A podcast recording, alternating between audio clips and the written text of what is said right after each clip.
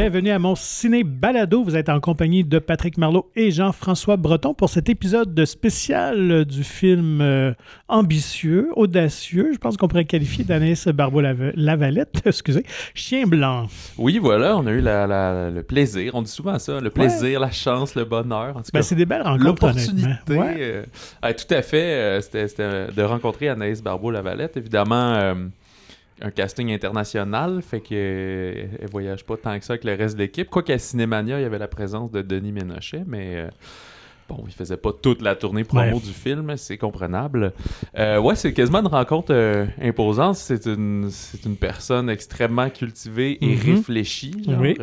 voilà, il y a beaucoup de points en commun de, de, côté humaniste et des choses comme ça, mais Ouais, je sais, c'est ça. J'ai oublié d'y poser la question. Je me demandais, j'étais comme, toi, des fois, t'écoutes-tu euh, des comédies niaiseuses? T'écoutes-tu American Pie pour te changer d'idée ou c'est tout le temps dans. Ça a l'air assez intense comme personnalité, mais c'était très agréable, honnêtement. Très euh, généreuse aussi de ses réponses. Donc, on a appris euh, beaucoup de choses sur les coulisses de cette production. Ben oui, d'autant plus que c'est ça, comme c'est un film qui vient d'un roman d'un d'un euh, auteur établi et, mythique quasiment. mythique, voilà. Fait que c'est un très gros défi adapté. Fait que c'est très intéressant qu'elle ait de la substance dans ses réponses, justement, et que elle a réfléchi finalement à tout ce processus-là. Alors, Chien Blanc est à l'affiche dans certains cinémas depuis le 9 euh, novembre, sinon pour la plupart depuis le 11 novembre. Alors, on vous invite vraiment à aller le voir. C'est un excellent film, je pense, de, ben, en général, mais aussi pour euh, matière à discussion. C'est mhm. quand même, on traite justement de, du rôle des, des Blancs dans un combat pour les Noirs et les Afro-Américains. C'est ce que le, personnage, ben, les, personnages de, de, Romain Gary et de Jane Seberg vivent. Et inspiré de l'histoire vraie de ce couple-là. Donc, Romain Gary a, écrit le, roman par la suite, alors qu'ils avaient euh, accueilli un chien qui semblait en apparence très gentil et, bien docile, mais finalement, c'était ce qu'on appelle un chien blanc, donc dressé pour attaquer euh, les Noirs, les esclaves et tout. Alors qu'elle préférait juste le tuer parce que c'est une menace, lui se dit non, c'est pas sa faute, il a été éduqué comme ça, fait qu'il faut le briser, il faut le, redresser si on veut corriger mm cette fonction en lui, si on veut. Fait qu'il va faire appel à un, super dresseur dans, un chenil avoisinant qui est un homme euh, justement afro-américain. Fait qu'il va avoir cette espèce de relation tripartite et on ajoute à ça aussi ben, leur enfant et le contexte social euh, américain, la lutte des Black Panthers et euh, l'assassinat de Martin Luther King. Fait qu'une période très intense. Et justement, on discute aussi avec Anaïs qu'il y a eu d'autres œuvres qui ont été produites de ce mouvement, de ce courant-là. Fait comment le traiter, euh, tout cela. Donc, sans plus tarder, on laisse la place à notre entretien avec Anaïs Barbeau-Lavalette. Bienvenue à mon ciné balado. Vous êtes en compagnie de Patrick Marlot et Jean-François Breton pour cet épisode spécial Le Chien Blanc. Nous sommes en compagnie de la scénariste et réalisatrice Anaïs Barbeau-Lavalette. Bonjour Anaïs. Bonjour. Euh, ben, je pense que d'entrée de jeu, euh, on peut peut-être revenir à la base. Comment c'est présenté à toi ce roman, cette adaptation-là? Ça fait quand même un moment, en fait, que j'ai lu euh, Chien Blanc. La première fois que j'ai eu le livre dans mes mains, j'étais en train de réaliser euh, Inch'Allah, donc ça fait 12 ans. Puis c'est la co-scénariste de Chien Blanc, Valérie Beaugrand-Champagne, qui me l'a mis dans les mains en me disant il y a des liens entre ce que tu mets en scène dans Inch'Allah et le contenu de Chien Blanc. Le lien étant que euh, ben, dans les questionnements centraux de Chien Blanc et de Inch'Allah, c'est l'histoire donc d'une personne blanche qui se demande comment participer à une lutte qui a priori pas sa lutte, euh, qui se sent euh, euh, complètement interpellée et bouleversée par, par une lutte dont, elle n'est pas la première victime, puis qui se questionne sur qu'est-ce que je peux faire, est-ce que je dois faire quelque chose? Donc, dans Inch'Allah, le personnage d'Evelyne Brochu était une médecin donc canadienne en territoire israélo-palestinien, puis apprenait part de façon plein de bonnes intentions, mais maladroite au final au conflit. puis, quelque part, dans, Chien Blanc, il y a cette histoire-là aussi. Romain Gary qui trouve le chien qui a été dressé pour attaquer les personnes noires, qui se met comme défi un peu idéaliste de le guérir en le confiant à un dresseur noir dans un chenil. Et puis ça se passe pas euh, comme prévu. puis de la même façon, Gene Seberg qui est lié aux Black Panthers, qui milite, mais qui attire euh, beaucoup trop l'attention sans nécessairement le vouloir, mais de par sa notoriété, puis qui au final participe sans nécessairement, évidemment, la- sans- bien sûr, sans l'avoir voulu à, à la mort d'une d'une jeune femme. Donc, euh, bref, tout ça pour dire qu'il y avait des points communs Ben entre Chien Blanc. Tu m'as demandé si j'allais être volubile. Ah ouais, on est satisfait, là. Il y avait des parti. points communs entre Inch'Allah puis, puis, puis Chien Blanc quand je l'ai lu euh, il y a 12 ans. Je savais pas tout de suite que j'allais faire un film Ouais, avec c'est ça. C'est que tu Ouais. t'étais dit, ah, ça pourrait faire un bon film ou tu l'as juste mis de côté, puis à un moment donné, il y a quelque chose en toi qui, qui s'est dit, ah, faudrait que j'y retourne, puis que je Mais pour vrai, ça prend un petit guts pour, se- pour lire du Romain Gary puis se dire euh, je vais faire un film avec ça. Ce film d'époque 1968, Ouais, c'est ça. euh, moi québécoise au Québec en 2000. Tu sais, je veux dire, il y avait quand même beaucoup de de- de- d'utopie dans le désir d'adapter cette œuvre-là. Fait que j'ai pas tout de suite, euh, je me suis pas tout de suite mis à y rêver. Tu sais, ça m'a pris un, un moment, mais ça m'habitait vraiment. Tu sais, j'ai, j'ai quand même, euh, à un certain moment, j'ai essayé de tirer le fil de l'histoire dans le livre en me disant, OK, outre euh, ce que ça raconte, outre la réflexion si intelligente et, immorale, mais magnifiquement humaniste de Romain Gary, qu'est-ce qui survit au livre? Est-ce qu'il y a une bonne histoire? Tu sais? Fait j'avais écrit un 10 pages là-dessus qui a dormi dans mes tiroirs pendant un moment, euh, jusqu'à ce que euh, je, le, ressorte récemment en me disant oui, il y a, un, un film moderne à faire avec Chien Blanc. Puis penses-tu que c'est un peu une bonne chose d'être passé par ben, la littérature, par la déesse des mouches à feu, avant de réattaquer, alors qu'il y a des, beaucoup de similarités peut-être avec Inch'Allah? Tu que t'aurais pas voulu faire, je sais pas, deux fois de suite un film très semblable? genre? Ben, ils sont pas très semblables en fait. J'ai pas vu Inch'Allah, je m'en excuse. Euh, Non, non, mais c'est pas grave. devoirs. Non, mais ça va être intéressant de voir dans l'autre sens aussi, je pense. Mais euh, non, mais ceci dit, les, les, les armes que je me suis fabriquées en, en tournant la DS ont été extrêmement précieuses euh, quand j'ai tourné Inch'Allah. Tu sais, euh, le fait que ce soit une adaptation libre d'un roman. Excuse-moi, mais merci, Chien Blanc. Quand, quand, tu le fait de tourner une adaptation, de prendre, de, de, me donner certaines libertés aussi dans, dans les deux que, que je faisais avec euh, l'œuvre originale, puis. euh, euh, ben, tout ça m'a servi quand, quand, quand, quand je me suis attelée à Chien Blanc. là. On parle d'un auteur célèbre. Est-ce que c'est compliqué d'avoir les droits? Pour tourner le film? Après ça, comment on négocie tout ça? Oui, ben alors ça, c'est quand même un, joli chemin de, chemin de croix. là, Ouais. sais. Euh, il a fallu évidemment donc approcher Gallimard en premier, qui est une grande maison d'édition Mhm. euh, française. Eux, euh, ils étaient euh, ouverts, très ouverts, mais ils m'ont dit de façon très claire, bonne chance. tu sais, c'est Diego Gary, donc le fils de Romain Gary et Gene Seberg, qui a les droits. De cette œuvre-là. Et Diego, euh, il vit reclus à Barcelone, il n'y a pas de téléphone, il n'y a pas de courriel. euh, donc, tu sais, euh, c'est une bonne idée, mais bonne chance. Fait que, Il y a un documentaire qui peut se faire juste Hey, là-dessus. là. tellement, mais Ok. tout le processus de Chien Blanc, ça aurait fait un documentaire. Là. On n'aurait pas le temps d'en parler tant que ça, mais il y avait un making-of à faire. C'est bien parfait qu'il n'ait pas été fait, mais mon Dieu, ça a été vraiment quelque chose, ce film-là, dès le départ. Donc, je suis allée finalement cogner à la porte de Diego Gary à. Barcelone parce que j'avais mon livre La femme qui fuit qui était traduit en Espagne puis qui sortait à ce moment-là. Donc, Gallimard m'avait donné l'adresse postale de Diego. J'ai été frappée à la porte, la grande porte de bois, là, à l'européenne. Puis c'est Diego qui a ouvert la porte, qui est le portrait craché de, son père.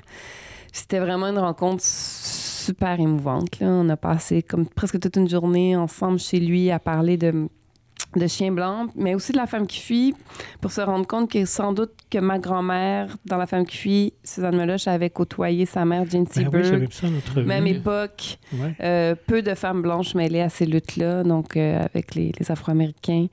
Donc, ben, tout ça, ces petits fils-là, nous a, je sais pas, fabriqué une espèce d'amitié un peu surprenante. Puis euh, à, à la fin, il m'a dit, vas-y, fais-le, fais Chien Blanc. Puis on s'est écrit quelques lettres par la suite.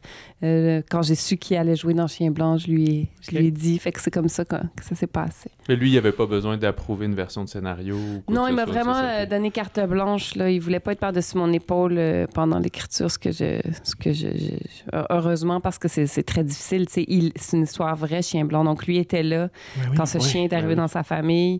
Il a vu ses parents se déchirer autour de. Gene Seberg voulait tuer le chien. Le, le Romain Gary voulait le, le- le guérir. Cet enfant-là, Diego, était au milieu de tout ça. Il est dans le film beaucoup plus que dans le livre d'ailleurs. Je pense Ok. que c'est parce que je l'ai rencontré. J'ai j'ai voulu lui donner une présence. Euh, encore Ouais. plus. Ouais. Puis c'est beau, j'aime ça avoir un enfant au milieu de, de, des, des tragédies des adultes. là. Ouais. Le fait d'avoir de camper le regard d'un enfant aussi, tu te dis que toutes toutes les décisions ou, ou toutes tous les pas que feront ces adultes-là vont dessiner la, la suite de, de, de la vie de cet enfant-là quelque part. Là. Fait que le fait d'avoir Diego dans le film, je trouve que ça, c'est ça, ça projette un peu le, le futur qui se dessine. Moi, je dois confesser que je n'ai pas lu le roman, mais tu m'as donné le goût de le lire, Ouais. assurément. Je voulais savoir, c'était quoi les gros défis d'adaptation? Ben, c'est un roman très dense philosophiquement. Romain Gary effecti- il y a une intelligence très particulière qui, qui- qui- que j'adore. C'est, son- c'est un de ses romans les, les- les plus personnels dans le sens où c'est, c'est clairement autobiographique. Puis il fallait que je me défasse de toute cette substance euh, philosophique-là, mais, qu'elle existe en, image, en souffle, en visuel et sonore. hum, c'est pour ça que rapidement, il fallait que je tire juste le fil dramatique. Qu'est-ce qui survit à l'intelligence de Gary dans juste le fil dramatique? Y a-t-il une bonne histoire? À partir du moment où oui, il y a une bonne histoire, celle du chien qui débarque dans- chez ce couple-là puis qui finalement est confié à un dresseur noir dans un chenil. Euh, c'est- suffisant pour me dire, OK, à partir de ce fil conducteur-là et tout ce qui se déploie euh, dans, dans- le background, dans le pays, donc qui est à feu et à sang, puis la question centrale, comme blanc privilégié, comment je fais pour prendre, cette lutte prendre part à cette lutte-là qui n'est pas la mienne?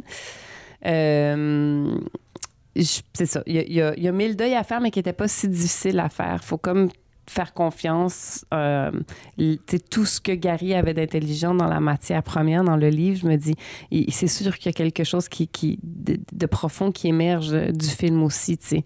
Je voulais pas surplaquer de narration. Il y a la présence de l'écrivain, il y a la voix de l'auteur à quelques reprises, mais euh, je voulais pas que ce soit trop présent. Mhm. Puis, euh, quelque chose qui m'a frappé euh, dans, dans mon visionnement du film, c'est le, la durée, qui était quoi, à peu près 1h40, genre? Ouais, de mémoire? 1h35, ouais. C'est ça. Est-ce que tu as eu une version de scénario qu'à un moment donné, c'était 2h15, puis on t'a demandé de couper, tu as voulu couper, c'est à cause du budget, ou tu as toujours voulu que ça soit concis? Ou... Ah ben moi, j'aime j'aime les films concis.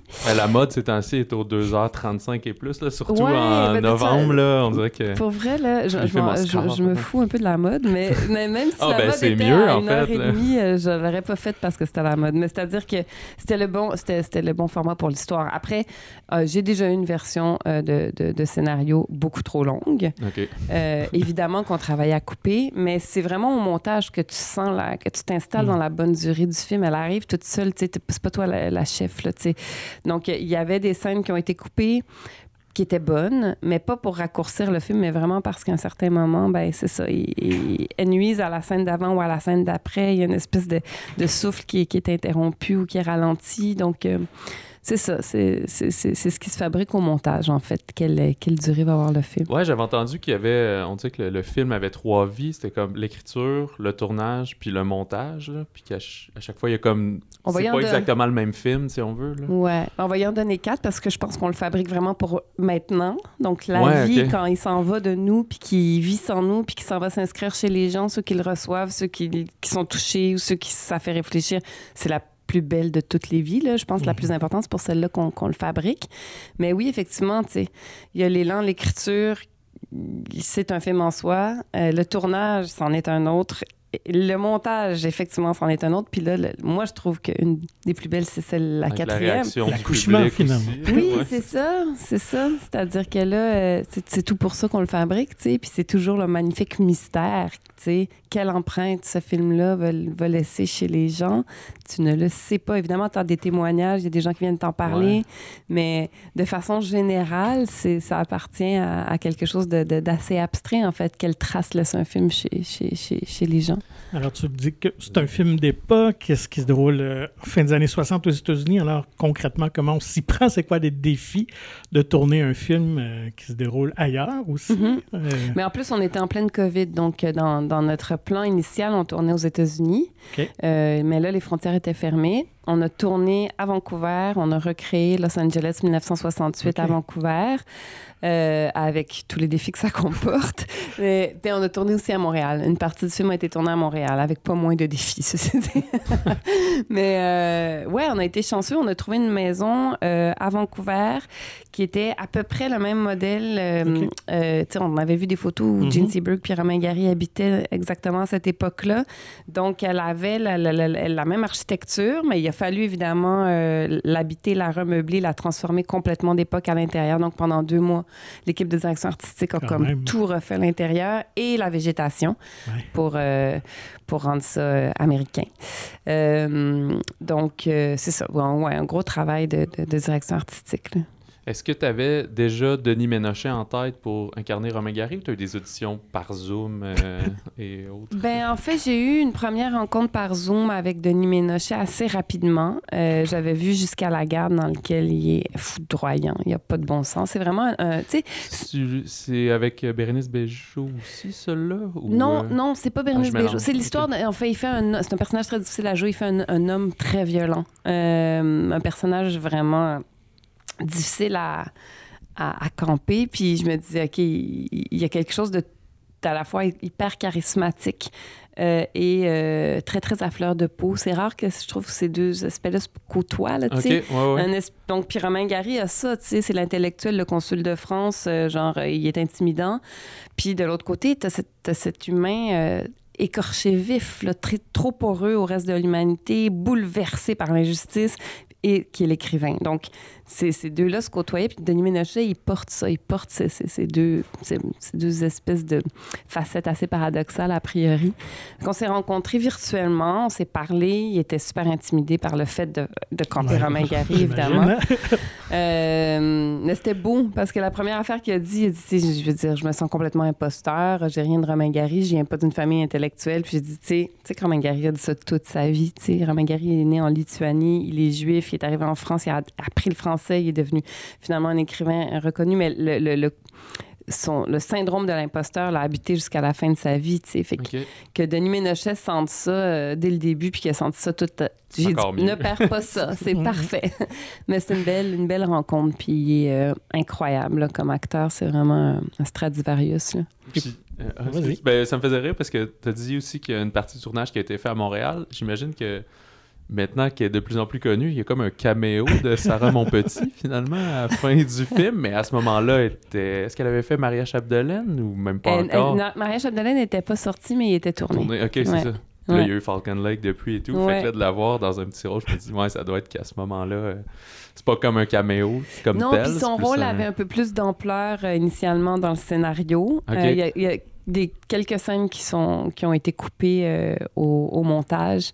Euh, mais, tu sais, de toute façon, elle était tellement contente d'être là. Puis il y a eu vraiment eu rencontre dans ce tout petit rôle-là. Tu sais, c'est des rôles. euh, il y a des personnages secondaires dans, dans Chien Blanc, mais Mhm. qui sont hyper importants parce qu'ils balancent le propos. tu sais. Sinon, j'ai l'impression que sans ces personnages-là, ben là, il y a des gens qui écouteront qui n'ont pas vu le film, mais il y a évidemment le triangle euh, du milieu, Romain Gary, Gene Seberg et, euh, et Keys, qui est le dresseur. Puis en filigrane autour, tu as tous ces personnages, euh, donc, dont un jeune que euh, Gary Seberg héberge, qui est un jeune euh, afrodescendant qui veut rejoindre sa blonde, son amoureuse, qui est jouée par Sarah Monpetit, qui habite en France, qui est une blanche, puis c'est problématique parce qu'il est en amour avec une blanche, euh, qui porte son enfant. Donc, c'est- une histoire en, en- en filigrane, si on veut. C'est pas l'histoire principale, mais elle est super importante pour balancer. Je trouve que sinon, on serait dans quelque chose de beaucoup plus violent, beaucoup plus chargé de, de, haine puis de, confrontation, alors que eux, c'est une, une trame d'amour, en fait. Il y a quelque chose de plus... euh, de super important pour balancer le récit. C'était là, là déjà dans l'œuvre originale de, de, Gary. Puis euh, j'ai tenu à garder ce- cette présence-là dans le film aussi. Et je lisais que euh, pendant l'écriture est arrivée la tragédie de George Floyd et que tu m'y poses un peu l'écriture, tu as besoin de, peu de recul et tout ça. Donc, comment ça euh, a affecté un peu ton, la suite euh, de l'écriture du scénario? Ou, changer ta perception peut-être de l'histoire? Ben, C'est-à-dire que, tu sais, évidemment, ça a affecté tout le monde. hein. C'était, euh, c'était, c'était, c'était difficile à recevoir pour tout le monde, mais je, je- me suis dit que c'est ça. J'avais cette matière-là dans les mains et donc un certain pouvoir. Ça te donne un pouvoir de pouvoir faire des films. Donc, d'avoir. Il fallait que je me questionne sur ce que je faisais avec ça. C'était extrêmement fragilisant. Mhm. Euh, je savais que je pouvais faire un film moderne, contemporain, puis que ces questions-là étaient, étaient écorchantes encore aujourd'hui, puis pertinentes. Mais là, c'était tellement. euh, L'actualité était tellement violente, puis on était toutes vraiment au tapis. Puis encore là, moi, Blanche, je l'étais euh, moins que les autres, qui étaient les afro-descendants. Je me disais qu'eux, ils- qu'est-ce que je fais avec ça, tu sais? Puis le film pose les bonnes questions pour ça aussi. Est-ce que j'ai le droit d'être bouleversée? Pas autant que j'ai le droit. Mais qu'est-ce que je fais avec ce bouleversement-là? Là, j'avais un film entre les mains. Comment je le tirais de façon délicate vers la modernité sans avoir l'air d'exploiter la douleur contemporaine, tu sais? Est-ce que tu as eu des doutes de continuer ou non? Euh, ben, j'ai eu pour vrai, j'ai eu des doutes tout le long sur ce, sur ce projet-là. Tout le long, tout le long, tout le long. ce, projet-là n'est que doute. Mais tu sais, les doutes, tu, les embrasses ou t'es pognes par le collet, puis tu dis, OK, let's go. On avance ensemble, tu sais. Et c'est une grande chance de faire ce métier-là. Puis, je veux dire, je pense que ce serait étrange de ne pas douter. Tu sais, c'est correct de douter. C'est beau. Faut juste pas que ça te fige, mais mhm. ça fait juste que ça génère des, des, des, réflexions puis des remises en question nécessaires. Puis, euh, je revenais un peu, euh, quand on pense aux personnages euh, de Romain Gary et de Gene Seberg, on sait qu'ils ont malheureusement des fins super tragiques, pas dans le film, pas dans cet événement-là nécessairement, mais dans leur vie. Est-ce que ça vient teinter un peu ce que tu veux démontrer ou tu restes dans le livre que le roman présente, là, puisque je ne l'ai pas lu, je ne sais pas jusqu'où ça se rend. Mais... Dans le livre aborde pas la mort, euh, ben, en fait, c'est sûr parce que c'est biographique, donc il l'a fini, il a mis le point final en 1970, évidemment qu'il était vivant, puis elle est, mort, euh, est morte euh, un an avant lui. Les deux se sont suicidés à un an d'intervalle, Romain Gary et Jane Seberg. Euh, J'aborde pas ça dans le film, puis donc dans le livre non plus, c'était pas abordé. Ceci dit, il y a des éléments qui sont euh, placés déjà pour euh, projeter un peu la mort tragique de, de, de Seaberg. sans rentrer dans les détails de sa vie, elle, a été ostracisée par, euh, par le FBI qui a voulu salir sa réputation parce qu'elle supportait les Black Panthers. Ils ont réussi à la faire complètement rayer du milieu artistique hollywoodien. Euh, puis elle a été aussi un peu prise en otage dans, dans, dans, sa, dans, sa militance, elle a rencontré les mauvaises personnes au mauvais moment. Bref, sa, fin est vraiment, euh, vraiment tragique. Puis Diego Gary a assisté aussi à, à, sa chute, à tout ça. Mm. Puis D'ailleurs, Romain Gary et, euh, Diego Gary ont poursuivi le FBI euh, en leur disant c'est votre faute, vous ah, avez tué Gene Seberg. Et c'est seulement l'année passée que le ben FBI a reconnu a reconnu ses torts. Ah, ils ont trouvé des documents secrets qui, effectivement, qui mettaient euh, du monde sur son cas, puis qui, qui, ont, qui, ont, sont arrivés à leur fin. En fait, c'est tragique. Puis il y avait, je pense qu'il y avait déjà eu une adaptation euh, de, Chien Blanc. De Chien mhm. Blanc. J'ai vu qu'il y a un film, euh, j'avais vu un film sur Jane Seberg il y a quelques années avec Kristen Stewart. Est-ce que tu consommes ces œuvres-là à ce moment-là ou tu préfères être sûr de ne pas les ben voir? Ben, c'est important de les voir pour savoir si tu es dans la redite. Est-ce que c'est super important? Ben, D'abord, avant de décider de faire Chien Blanc, j'avais vu euh, le, film euh, qui a été fait en 1982 par Samuel Fuller, qui est vraiment une autre complètement un autre regard sur l'œuvre. Je me suis même demandé si on avait lu le même livre. la question raciale est écartée. Le roman Gary Ginsberg n'existe pas non plus. Euh, c'est comme un chien qui est un peu l'équivalent de de jazz, mettons. okay. ouais, en tout cas, bref, c'était vraiment pas la même porte d'entrée. Là. Fait que je me suis dit, OK, il y a clairement, je peux faire mon film. Après ça, Seaberg, le film Seaberg est arrivé, on était bien avancé dans le processus. Là, ça m'a un peu déstabilisé. Mais en voyant le film encore là, je me suis dit, ben non, mais nous, c'est Chien Blanc, c'est pas, c'est pas la biographie de Seaberg. Puis, euh, a, priori, les deux peuvent se, nourrir euh, si, si, le personnage nous intéresse, mais j'avais vraiment pas l'impression d'être dans les mêmes plates-bandes de toute façon. Donc, euh, oui, c'est ça. Fait que tu donnes pas non plus à, Denis Ménochet. Je pense que c'est euh, Yvan Attal mhm. qui, joue Gary. On est dans deux, deux compositions différentes finalement. Oui, puis dans Seaberg, Attal, il est, quasiment pas là, là alors que moi, Gary, c'est mon ancrage. C'est Gary euh, et le chien, les personnages principaux. Justement, tu évoques la bête. Euh, comment s'est déroulé le processus pour trouver le chien parfait? Ça, ça doit être pas évident. Ben, c'est un vrai casting. Il hein. fallait trouver, parce qu'il y a des scènes très ben, il y a beaucoup de scènes, le chien. Euh, mhm. Puis d'abord, il faut dire, là, pour, pour ceux qui n'ont pas encore vu le film, qui écoutent, c'est un chien, mais c'est plus qu'un chien. C'est-à-dire l'obsession de Romain Gary, c'est vraiment parce que ce chien-là a été éduqué pour tuer et il se dit que euh, c'est le fruit donc de, de, de la monstruosité humaine qui l'a transformé. Donc, si on est capable de le guérir, il y a de la lumière au bout du tunnel. Euh, le chien, en fait, c'est il a été encadré par José Juteau, qui est une des, des plus grandes grande dresseur euh, euh, animalière au travail au Canada puis aux États-Unis. Mais en fait, tous les animaux qu'on voit dans les films, en fait, c'est elle qui les encadre. là. Quand j'ai fait la déesse, puis que le personnage, la déesse des mouches à feu, puis que le personnage principal euh, tuait un- une perdrix, c'était sa perdrix à José. mais, euh, mais elle est spécialisée avec les, les bergers allemands. Donc, on a encadré le chien, elle l'a dressé plusieurs mois à l'avance, elle pratiquait les scènes avec lui. Il y avait un, un deuxième chien aussi au cas où, mais c'était, le chien principal, Bowie, euh, qui était le, le, le, le- le- c'est ça, le rôle principal. Les, les acteurs ont tenu à faire leur cascade, donc euh, et Denis Ménochet et Jalil Swalby qui joue Ballard et Casey Collins qui joue Keys sont venus répéter Ah ouais. avec des, des- des- évidemment des, pro- des protections, toute leur cascade de- d'attaque avec, euh, avec le chien. Euh, il y avait des doubles au cas où, mais euh, chacun a voulu, euh, le, faire au complet. Donc, ça a été, c'est ça, ça a été personnellement, j'ai trouvé ça très difficile de tourner avec un chien parce que tu as des scènes où est-ce que, bon, tu as, une intimité, tu as un dialogue, mais tu as un chien au milieu. Donc, si tu as un chien, tu as évidemment euh, le dresseur qui est à côté en petite boule qui parle au chien pour qu'il fasse ce qu'il faut qu'il fasse. Euh, donc, tu as comme une présence un peu surréaliste là, euh, au milieu de ton plan. Puis, elle lui parle. Donc, tu sais, c'est toutes des affaires qui sont à gommer en poste, mais il faut que tu vives avec très longtemps. Là. En poste, après, au, mo- au montage, tu effaces le corps puis tu effaces la voix, mais pendant Ah, tout ouais, le long, pendant tout le dialogue, même si c'est un dialogue très intime, tu as quelqu'un qui parle à un chien au milieu. Là. Donc, c'était un peu laborieux à ce niveau-là, même si tu sais, elle a fait très bien son travail. Là. Mais c'est difficile, ouais. Ah, ouais, ouais. Ben, je pense pour ça que des fois, on voit qu'il y en a qui deviennent spécialistes à tourner avec des animaux ou ben, tourner avec des enfants. là. Ce sera pas pas- mon cas, si je Ouais. peux te le garantir.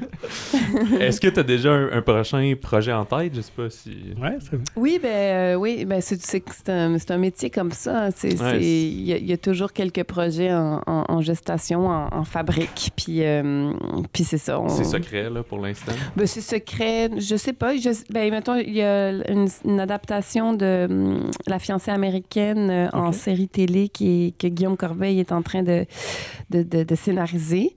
Euh, puis je travaille avec Catherine Léger sur une, une deuxième mouture cinématographique de Kamouraska de Anne Hébert. Donc, c'est elle qui fait l'adaptation. On veut... Encore là, c'est un peu la même démarche. On veut vraiment moderniser le, le contenu. Euh, il y a un élan très féministe euh, dans, dans, dans, dans, dans Kamouraska, euh, dans l'œuvre originale. Tu sais, Claude Jutras avait fait un film déjà, mais encore là, je l'ai vu. Puis je me disais, il y a- le, le film que j'ai en tête reste à faire. Donc, euh, on travaille là-dessus. OK. Et est-ce que tu aimerais adapter un jour euh, une de tes propres œuvres pour le cinéma? Est-ce que c'est euh, quelque chose que tu y penses? Euh, ben, on, euh, on m'a déjà posé souvent la question par rapport à la femme qui fuit, mais euh, c'est comme si je suis pas pressée. Il a, il a comme pas fini sa vie. Il y a plusieurs souffles, on dirait. Puis le prochain, ça va être au TNM. En fait, ça va être euh, sur les planches du théâtre d'aujourd'hui, monté par Alexia Burcher, puis adapté par Sarah Bertium. Peut-être éventuellement au cinéma, mais je suis pas pressée. Excellent. ben, merci. euh, Merci beaucoup. Anaïs. Merci beaucoup. Puis bon succès à Chien Blanc. Merci.